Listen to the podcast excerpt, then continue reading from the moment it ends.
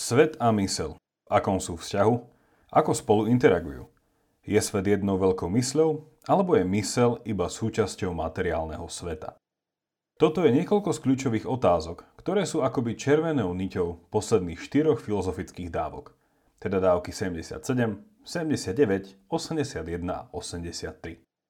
Dnes budem v rozmýšľaní nad nimi pokračovať s ďalším empirikom, ktorý priamo nadvezuje na Johna Locke a nie je ním nikto iný ako škótsky osvietenec David Hume, ktorý je už na tomto podcaste varený pečený.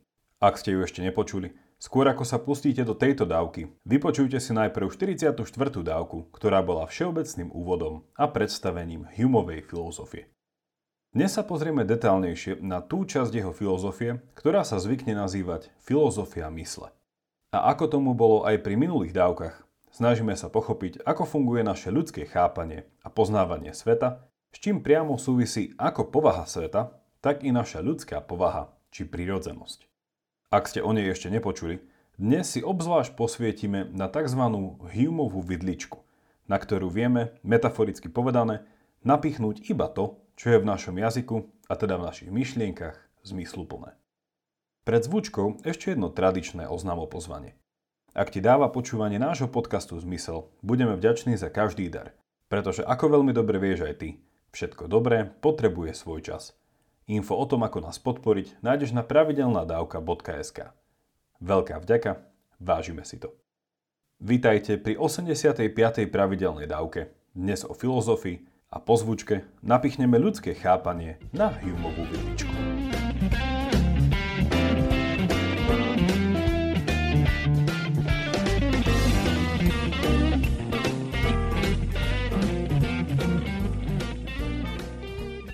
Spolu s Lokom a Barklim radíme Huma medzi tzv. empirikov, teda mysliteľov, ktorých izmus je empirizmus.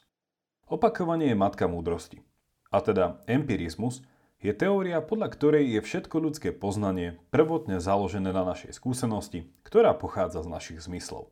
Inými slovami, všetko poznanie začína pri poznaní zmyslovom.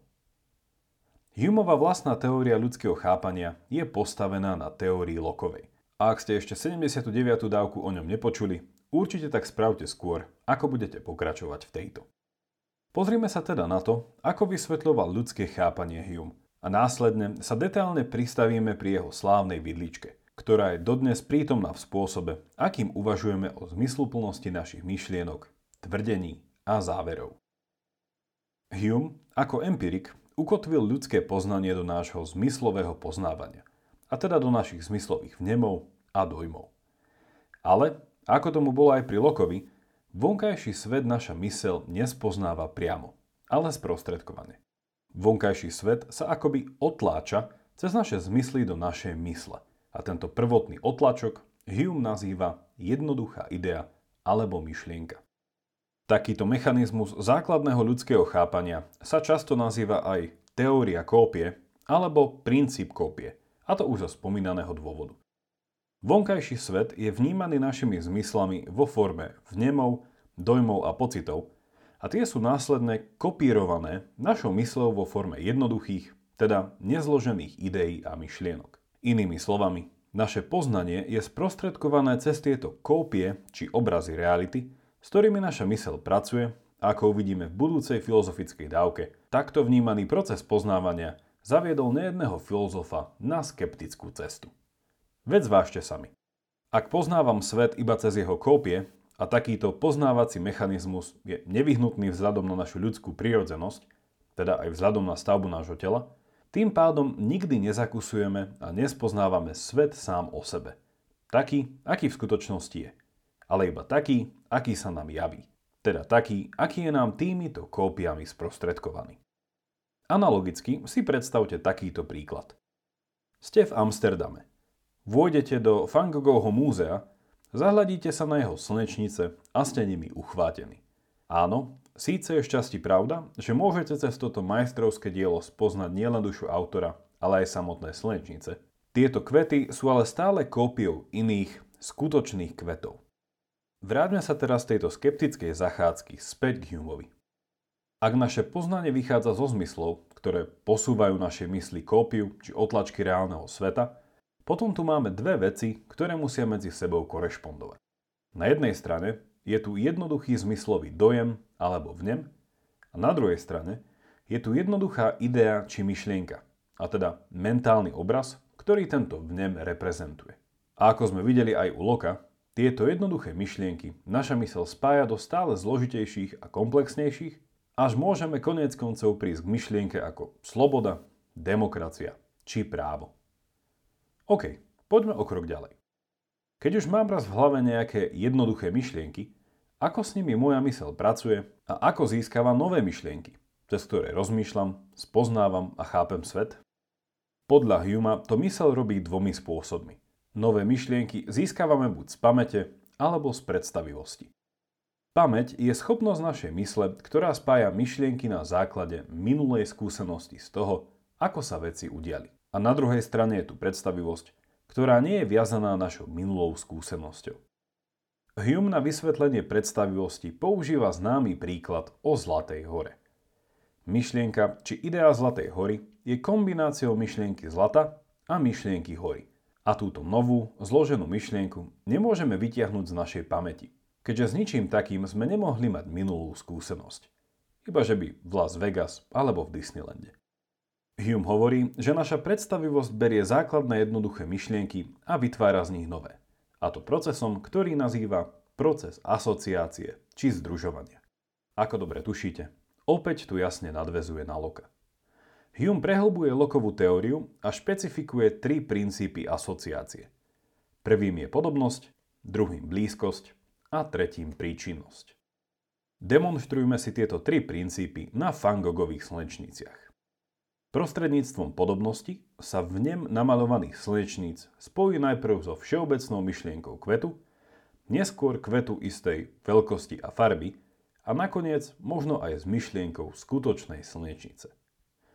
Druhý princíp, princíp blízkosti, napomáha predstavivosti vytvoriť novú myšlienku tým spôsobom, že berie iné základné myšlienky a spojí ich dokopy, a to na báze toho, že sa tieto dve základné myšlienky vyskytujú blízko seba v čase a priestore. Napríklad, ak uvidím mnoho fangogových obrazov slnečníc, môžem prísť k novej myšlienke, a to k záveru, že čo sa týka kvetov, Fangog maloval iba slnečnice.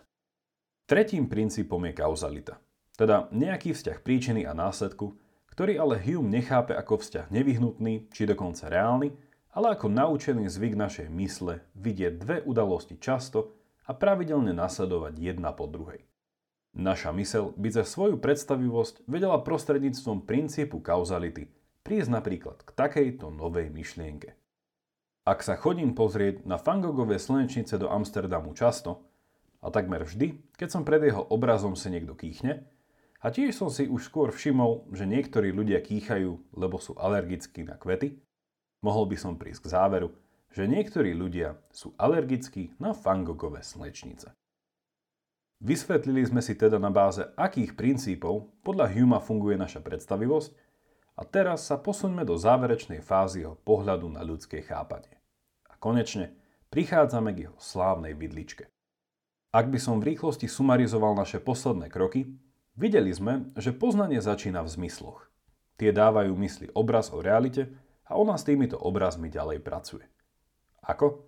Vytvára nové myšlienky, či už cez pamäť alebo predstavivosť a tým nám umožňuje lepšie spoznávať svet, v ktorom žijeme. Hume nás tu zastavuje s jedným upozornením. Predstavivosť sa dá ako zneužiť, tak i používať správne.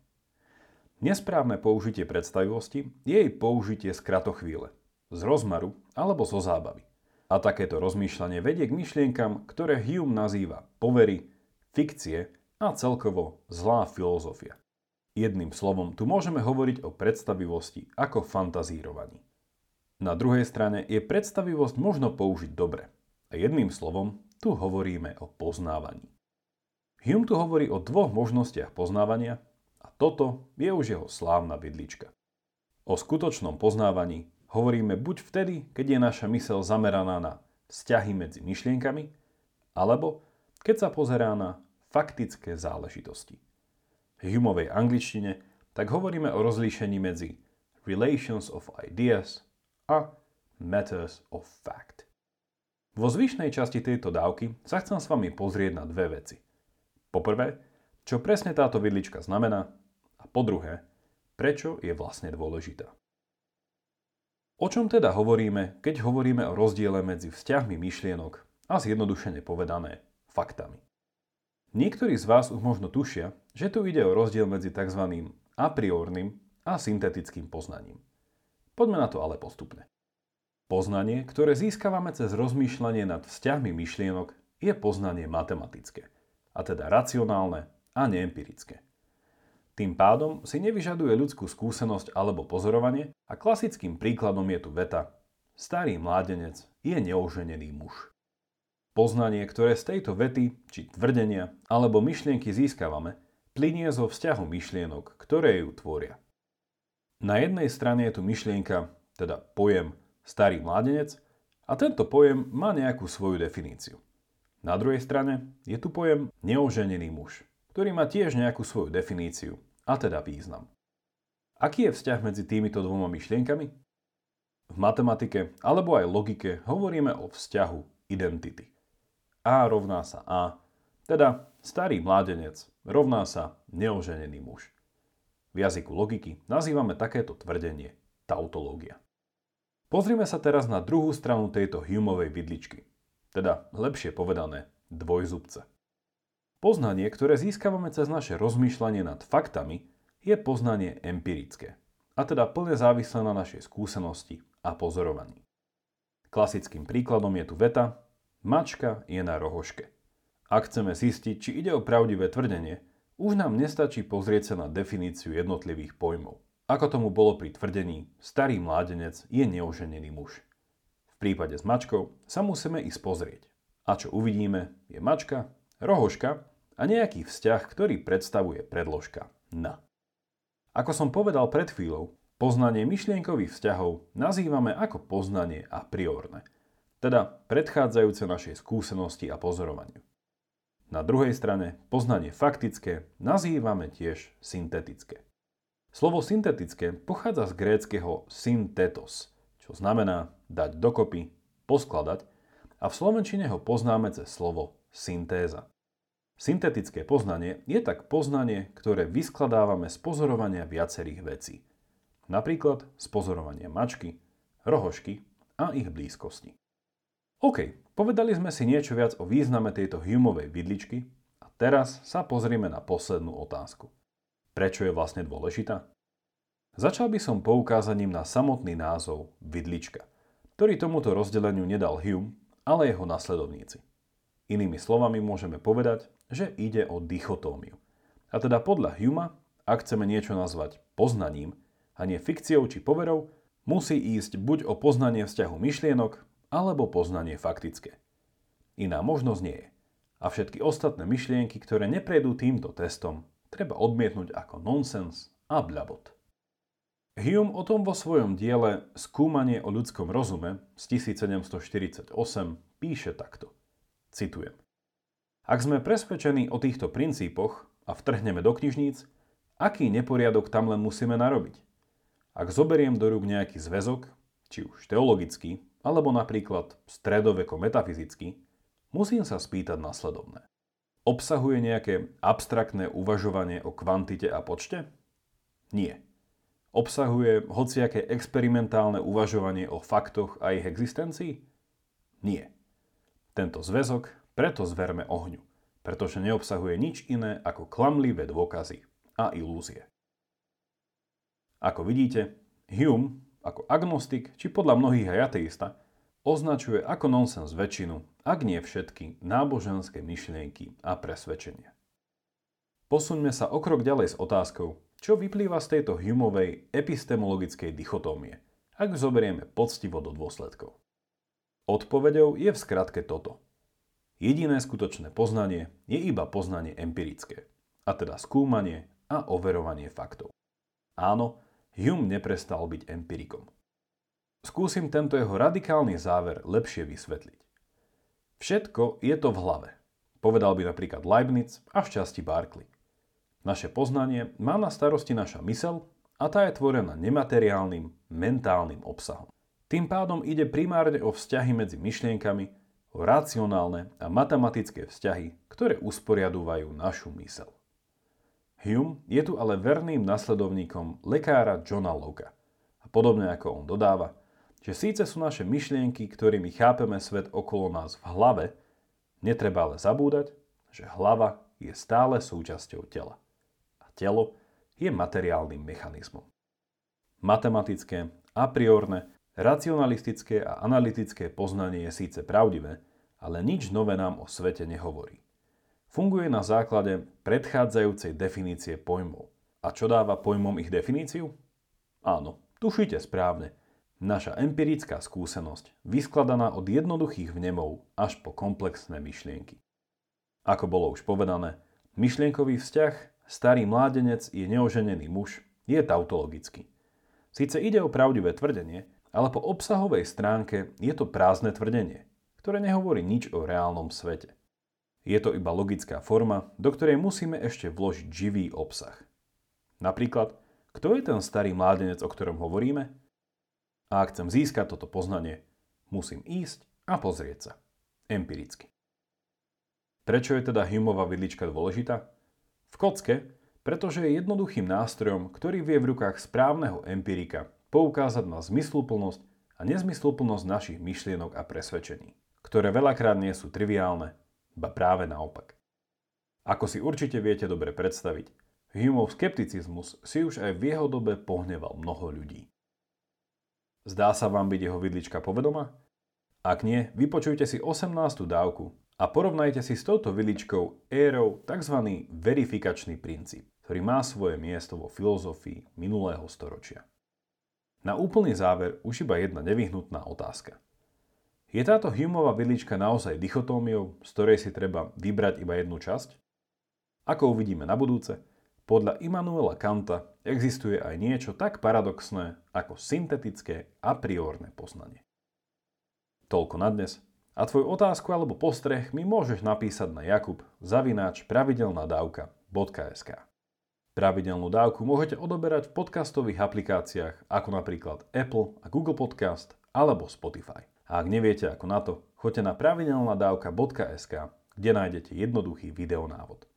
Teším sa na vás pri ďalšej dávke. Buďte zvedochtiví a nech vám to myslí.